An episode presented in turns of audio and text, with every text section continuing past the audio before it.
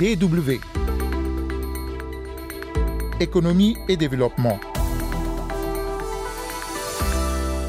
Saviez-vous que la Côte d'Ivoire, en plus d'être un énorme producteur de cacao, produit aussi de l'EVA, indispensable au caoutchouc?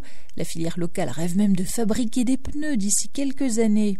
En seconde partie de ce magazine, nous nous intéresserons au sable, dont les grains sont loin d'être insignifiants dans l'économie mondiale, mais des menaces pèsent sur cette ressource.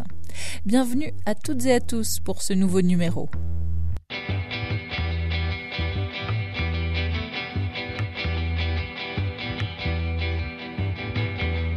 La Côte d'Ivoire produit 60% du caoutchouc d'Afrique au 7e rang mondial. Les prévisions de la saison 2018 pourraient atteindre les 720 000 tonnes et une hausse de 20% sur les trois prochaines années est même annoncée. Mais les revenus des producteurs d'EVA sont eux en baisse. Notre correspondant Julien Daillé s'est rendu à Bonois, à une soixantaine de kilomètres au sud-est d'Abidjan. Après 45 minutes de route, nous voici enfin à Bonois, une ville autrefois grande productrice d'ananas. Mais depuis quelques années, les producteurs de ce fruit qui faisait la richesse de la région ont migré vers l'EVA-culture. Les raisons nous sont expliquées par Kwasi Nobu, grand producteur d'EVA, qui a à son actif 60 hectares de plantation. L'ananas connaît un déclin brutal, donc les terrains sont restés vacants. Il fallait le substituer par une autre culture. Et l'EVA, qui était une opportunité, qui était aussi rentable, était une aubaine pour nous, les planteurs d'ananas. D'alors, nous avons transformé nos plantations d'ananas en plantations d'EVA. Le prix d'achat du kilo d'EVA est une autre raison qui a poussé les producteurs d'ananas à sacrifier leur plantation au profit de l'EVA, soutien Donatien Yamissou, président d'une coopérative d'EVA et propriétaire d'un pont bascule à Bonois. Il faut dire qu'à un moment donné, le prix du kilo d'EVA était vraiment très attractif. 1100 francs. Et c'est après cela que s'est retrouvé maintenant à 258 à l'heure actuelle. Accompagné de Donatien Yamissou, nous voici à son pont bascule situé à environ 5 km à la sortie nord de la ville. Ici, Raymond Alain Assemion, ancien fonctionnaire qui a déserté son bureau à la capitale pour un retour à la terre, est venu ce matin peser sa production. Il se souvient encore des années glorieuses de l'éveilliculture en Côte d'Ivoire. La superficie peu importe, mais c'est le prix qui fait la filière véhicole. Il faut dire dans les années 2000 où le prix était jusqu'à 1000 francs, avec seulement une tonne, le planteur se retrouvera à un million. Alors maintenant, avec 4 tonnes, le planteur n'a même pas un million. Donc c'est le prix qui tue le planteur présentement. Ici à Bonois, selon Donatien Yamissou, depuis la chute du prix du kilo de l'EVA, de nombreux planteurs qui avaient arraché leur plan d'ananas pour le latex sont découragés.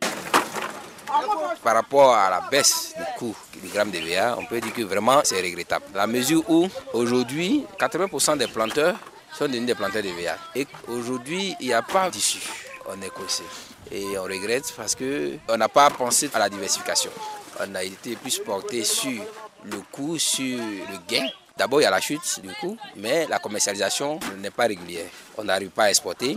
Les usines n'ont pas les capacités requises pour brailler tout le la zone. Face à la baisse vertigineuse du prix d'achat, Kwasi Nobu, qui a très tôt abandonné la bureaucratie pour se consacrer à ses plantations, accuse l'État. Il explique que si le planteur d'EVA s'appauvrit, c'est à cause des taxes supplémentaires instituées par le gouvernement depuis 2011 sur le chiffre d'affaires, mais aussi le manque de vision des dirigeants. La chute du prix de l'EVA aujourd'hui, je l'explique par le fait que en Côte d'Ivoire, la politique agricole s'arrête au primaire. Ça veut dire qu'il n'y a pas de politique de transformation de produits agricoles en Côte d'Ivoire véritablement.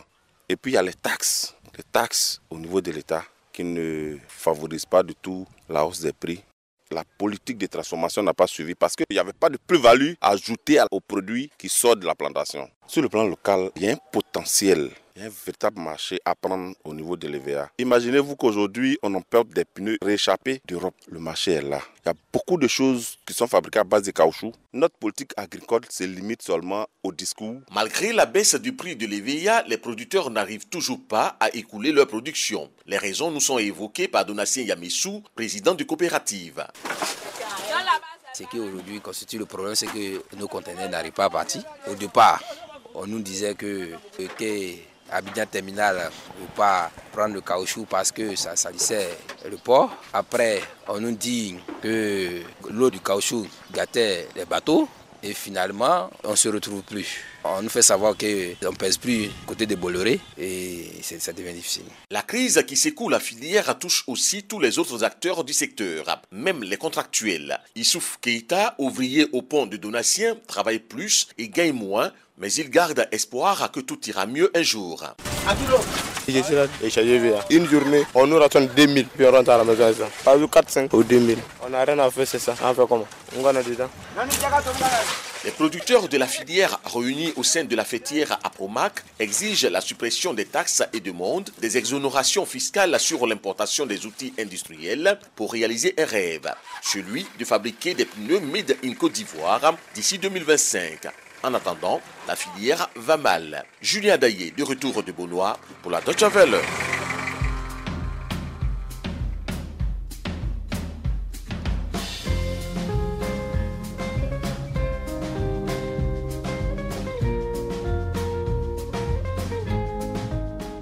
Rappelez-vous d'Astria Fataki, la fondatrice de l'ONG d'Energy Generation. Nous l'avions interviewée dans ce magazine en mai dernier. Eh bien, elle a été nommée en septembre dans le magazine Forbes, dans ce classement des espoirs de la jeunesse africaine francophone. Son ONG a pour but de soutenir l'innovation afin de développer des solutions durables d'accès à l'énergie made in Africa. Bravo à elle.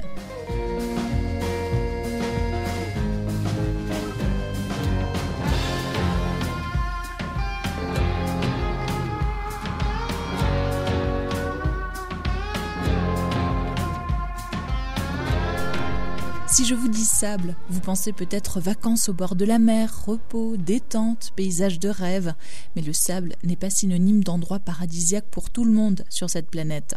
Par exemple, au Maroc, la station balnéaire de Moulay Bousselam est un site connu pour sa biodiversité. Cependant, la désertification du site nuit aux animaux et aux plantes. Dans ce pays, les sols sont vulnérables à l'érosion. Près de la totalité du territoire marocain est affecté par le processus de désertification. Les habitants de cette ville souffrent de la quantité croissante de sable sur la plage. Selon eux, il n'est pas possible d'entrer ou de sortir de l'océan Atlantique si l'eau est à marée basse. Il faut donc attendre la marée haute pour enfin pouvoir travailler et aller à la pêche. Dans d'autres endroits, c'est le trop gros appétit pour le sable qui peut poser problème, et cela n'étonne pas Harald Essler de l'Institut fédéral des géosciences et des ressources naturelles de Hanovre, car nous avons besoin de plus en plus de sable dans le monde pour construire des maisons et des routes. La construction de sable est une matière première importante. Béton prêt à l'emploi, pierres reconstituées, matériaux de remplissage, briques, asphalte, ciment. Le sable est partout. Les représentants du programme des Nations Unies pour l'environnement estiment la consommation annuelle mondiale de sable et de gravier à plus de 40 milliards de tonnes. Et pourquoi ne pas utiliser le sable des déserts qui sont nombreux sur la planète? Eh bien leur qualité n'est pas adaptée à la construction, les grains sont trop polis, ils n'offrent donc aucun support. Quelle est la matière alors qui est prisée? Eh bien, il s'agit du sable de quartz utilisé dans l'industrie du verre, du plastique ou de la chimie et donc nécessaire dans les pays industrialisés. Le sable est indispensable. Selon le géologue, rien qu'en Allemagne, environ 100 millions de tonnes de sable sont extraites chaque année, par exemple pour le secteur de la construction. Les ressources sont actuellement suffisantes pour répondre aux besoins du pays. Grâce aux sources de sable, dont certaines remontent à la période glaciaire, Berlin n'a pas besoin d'importer cette matière première qui serait non seulement coûteuse, mais également dommageable pour l'environnement. D'après le chercheur, les gisements accessibles en Allemagne devraient être suffisants pour plusieurs décennies, voire des siècles, mais il s'agit d'un enjeu crucial. On estime que l'économie allemande s'arrêterait en une semaine si le secteur de la construction ne produisait plus de sable ni de gravier. Du sable et du gravier d'une valeur de 1,6 milliard d'euros ont d'ailleurs été vendus en 2016 selon Elsner, sans compter les 10 millions de tonnes de sable de quartz d'une valeur de 212 millions d'euros et les produits qui en résultent. La peur pour le sable en Allemagne n'est pas de bonne loi, mais une observation du marché mondial du sable présente un intérêt certain. Afin de maintenir le niveau de vie occidental dans les maisons et des routes qualifiées de modernes, le sable joue un rôle qui ne doit pas être sous-estimé. C'est la même chose dans le reste du monde. Les gens construisent partout plus haut, plus loin, mieux.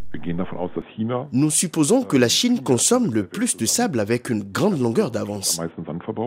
Viennent ensuite les grandes villes et les pays industrialisés, États-Unis, Taïwan, Hong Kong, Singapour, mais aussi l'Europe et l'Allemagne. Même des villes comme Dubaï ou Abu Dhabi importent des milliers de tonnes de sable chaque année pour réaliser leurs projets de construction, même si elles-mêmes sont entourées de sable. La matière première est acheminée par bateau depuis l'Australie. Afin d'apaiser la soif de construction à Singapour, l'État a importé du sable, par exemple d'îles indonésiennes, causant la disparition de plusieurs d'entre elles. Il en va de même pour les côtes africaines. À Zanzibar, les plages paradisiaques sont en train de disparaître pour satisfaire les projets de construction sur le continent. Sans oublier les touristes qui, chaque année, rapportent de Sardaigne, une île italienne, des tonnes de sable, de cailloux ou de coquillages en souvenir. Cela est pourtant interdit par la loi et peut coûter jusqu'à 3000 euros d'amende. Enfin, n'oublions pas la force de la nature.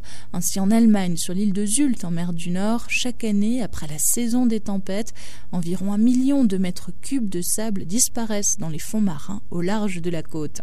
Autant de raisons de protéger le sable, qui est une ressource finie. Merci à Jennifer Wagner pour les sons.